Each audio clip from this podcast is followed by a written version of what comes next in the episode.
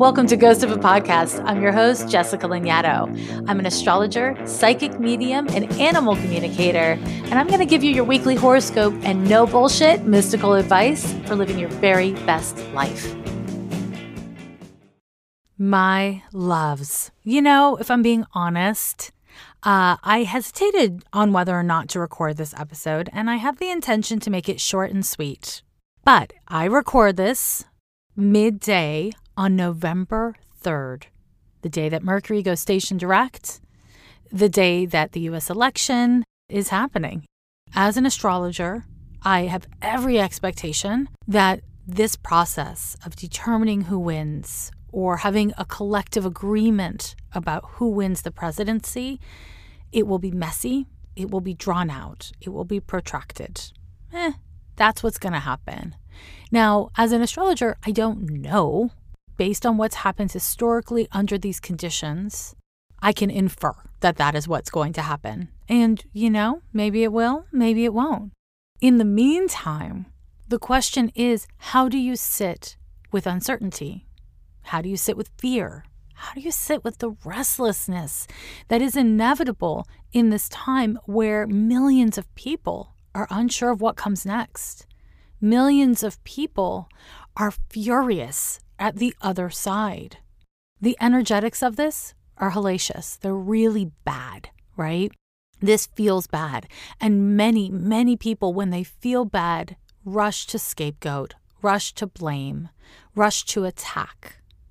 Many people, when they feel bad, put their head in the sand and rush to make everything okay and turn it into a positive. This is something I touched on in my most recent episode about fear and faith. But I want to say that there's there's lots of levels, right? There's the level of what can you learn about yourself in this moment? Do you catastrophize? Do you make things worse on yourself in the seat of the unknown? Do you show up and seek as many data points and facts as you can find? Do you engage with others in a way that is constructive and creative? That is generative? Or do you fearmonger, distract? Are you picking dramas with people that you care about? Are you obsessing on things that actually don't super matter to you, but it's like a satisfying place to put your stressful energy? Pay attention. Don't judge yourself, but pay attention. Get to know yourself in this way. Because if the astrology uh, of the upcoming many months maybe even years, is correct, then you're going to need to know this about yourself. It's something you're going to have the chance to work on. Regardless of who wins, millions of people are going to be very upset. Regardless of who wins, we have a crisis in the United States. We have a global crisis that is not going to be magically healed or fixed. No matter who wins, no matter when we find out who wins, we still have a lot of work to do. Socially, politically, we have a lot of work to do on ourselves. Creating equity in our lives and in the world is hard. It's hard to take in a diversity of perspectives and opinions and to not lose yourself in the details of it. It's hard to heal. It's hard to grow. It's hard to realize where you're wrong. It's hard to fail. But none of it is bad. None of it should be avoided. It's all an opportunity to learn. And through December 17th of 2020, Saturn remains in Capricorn. Through November 13th, Mars remains retrograde in Aries. We're still gearing up to the Pluto return. We still have the great conjunction coming. And on the 12th of November, Jupiter will conjoin Pluto again. There's a lot going on. There's a lot going on astrologically. I mean, I'm just giving you a couple highlights. I'm not I'm not unpacking it. A lot of you asked me to unpack more about what comes next in the future, but honestly, how's that going to serve you? How's that going to serve any of us? The present moment requires your attendance, your presence, your care. The future is going to come. The future is going to come. All you can do is show up in the present, astrology or not, election or not, to the best of your ability.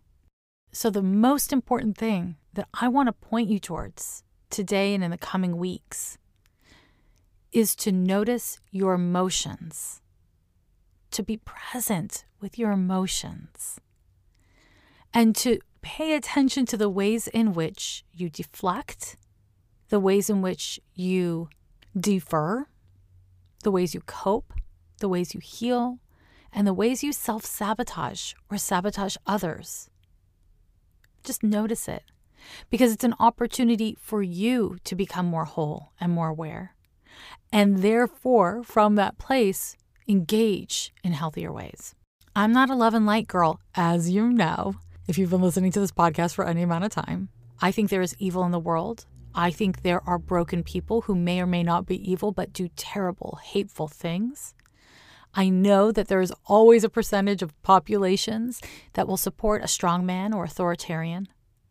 I know that most people don't have a lot of emotional intelligence. And so when they feel bad, they rush to find a reason why. And that reason why is usually something or someone different from them, someone making them feel a certain kind of way.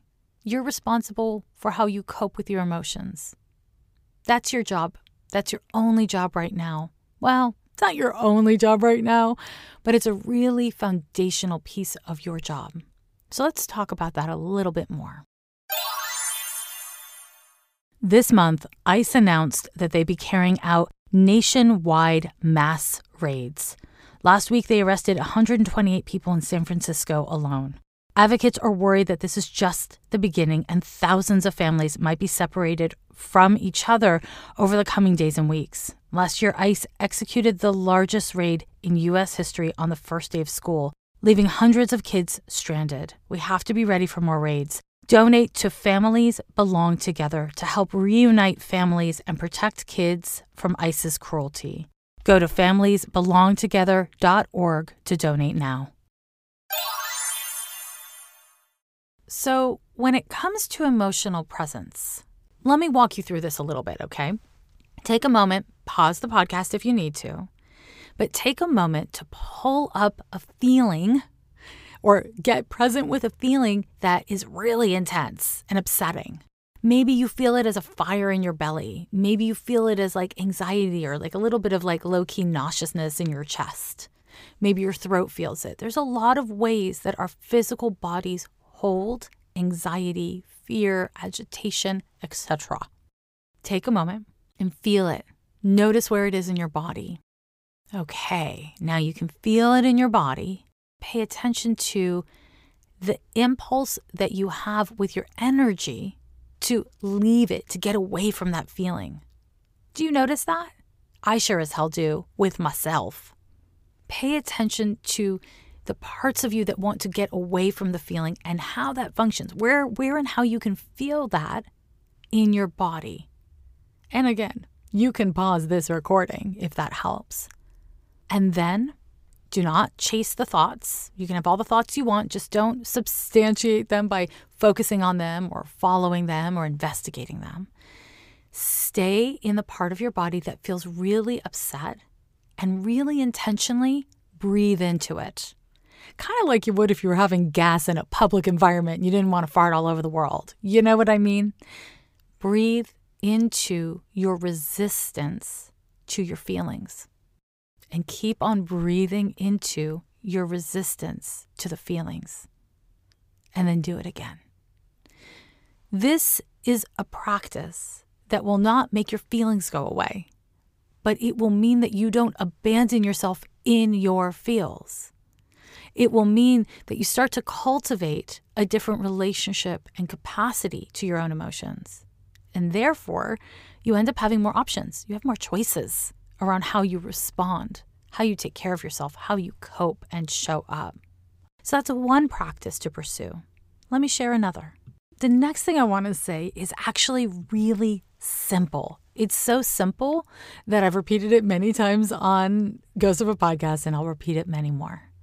Everything you feel is valid. Everything you feel is valid. Your feelings are valid. They are not too much. They're not not enough. Your feelings are your feelings. And you can keep them as private as you want. You can make them as public as you need to, but your feelings are totally valid. And what so many of us do, as evidenced by my first bit of advice, is we abandon our feelings. We judge them. We say they're too much or they're bad, and we invalidate them. And I want to just really affirm for you that however you're feeling in this really kind of overwhelming and frightening time is okay. Even if you're feeling super bananas, you know, if you're just feeling overwhelmed and chaotic and all over the place, that's absolutely okay. But what is important is instead of judging your emotions or looking for an explanation for your emotions, make the decision that you're going to give yourself a specific amount of time to feel all kinds of feelings, all your feelings. You're not going to figure anything out. You're not going to do anything constructive. You're not going to be healthy. You're not going to do anything destructive. You're just going to be in your feelings. You want it to be a minute? It's 60 seconds. If you want it to be, you know, four hours, great. Go for four hours. You know, do whatever you need to do, instead of like calming, inspiring alarm in your phone. And at that time, you will know that you're going to get constructive. Okay. So, first, indulge emotionalism. And at that point, one rule no doom scrolling. You know what I mean? It's not the time to like read the news. It's not the time to uh, be looking for answers or consuming. It's not a time for consuming. It's a time for receiving your own emotions. It's being present. After that period is past, do some breathing and then ask yourself, what am I feeling? You start with that. What am I feeling? Sad, mad, bad, glad. Try not to use psychological terms and instead use emotional terms. If you're not sure which is which, uh, you know, Google it. I'm a big fan of making it as simple as possible. So if you can, keep it simple. And then once you identify what you're feeling, you can ask yourself, is there an obstacle here? Is there a material problem or am I in an emotional cycle? Both are equally valid, but they take slightly different approaches. If there is an obstacle or an emotion, I encourage you to sit with what can I learn from this? What lesson am I being offered in this moment?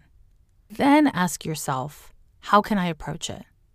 What actions can I pursue or what actions can I quit pursuing as a form of healthy coping? This can be a journaling moment. This can just be like a moment to sit with yourself and ask these questions. My hope for you is that you find ways of showing up and staying present through your upset and difficult to bear emotions. That's it. You don't need to understand everything. You don't need to know what comes next. What you do need is to make sure that you're not creating harm to yourself or others through your anxiety. And if you do find that you've created harm to yourself or others, as soon as you become aware of it, see if you can pause, recalibrate, and make a change. If you need to make an amends, you make an amends. If you need to say something or do something, go for it. And if you simply need to make an internal shift, that's good too. This is a time where we all need to change. And in order for real change to occur, it has to go through all the damn levels mental, emotional, spiritual, and physical. All of those levels are involved in sustained and true change. These are tumultuous times. Let it change you. Let your feelings about it change you. But strive to make those changes be improvements. Strive to make those changes be an expansion or a greater embracing of the self and others. We have been, and we are, moving steadily into a period that will require great effort right? Great effort to promote the kind of peace that exists when there is justice, or to fight injustice, or most likely some damn combination of the two. So don't abandon yourself in the process. Don't berate yourself for having a hard time. If your relationships are struggling or you're feeling a sense of, I don't know, like a lack of meaning in your work, if you're exhausted all the damn time, these are very normal human responses to extreme stress. If you've ever lived in earthquake country, of course, I'm in the, the Bay Area in California, so I do live in earthquake country. When there's a big quake and then there's aftershock, it's hard to know how much more aftershock there's going to be. What what's that aftershock going to do? Is it going to be a bigger quake next or is it just a couple little tremors? Nobody knows. Nobody can know. That's kind of where we are. We're in this state of shock and aftershock and aftershock and we don't know if things are about to get worse or better. And so because the ground beneath us does not feel stable and reliable, we must turn to our coping skills.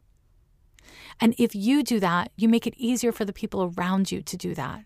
You make it easier for yourself to know who you can engage with, what you can engage with in a healthy way, and to start to determine and hold boundaries, right? Now, my loves, uh, all I can think, literally all I can think these days is may the odds be ever in our favor. And I will leave you with that. say the end is near, but we're still here. Yeah, we're still here.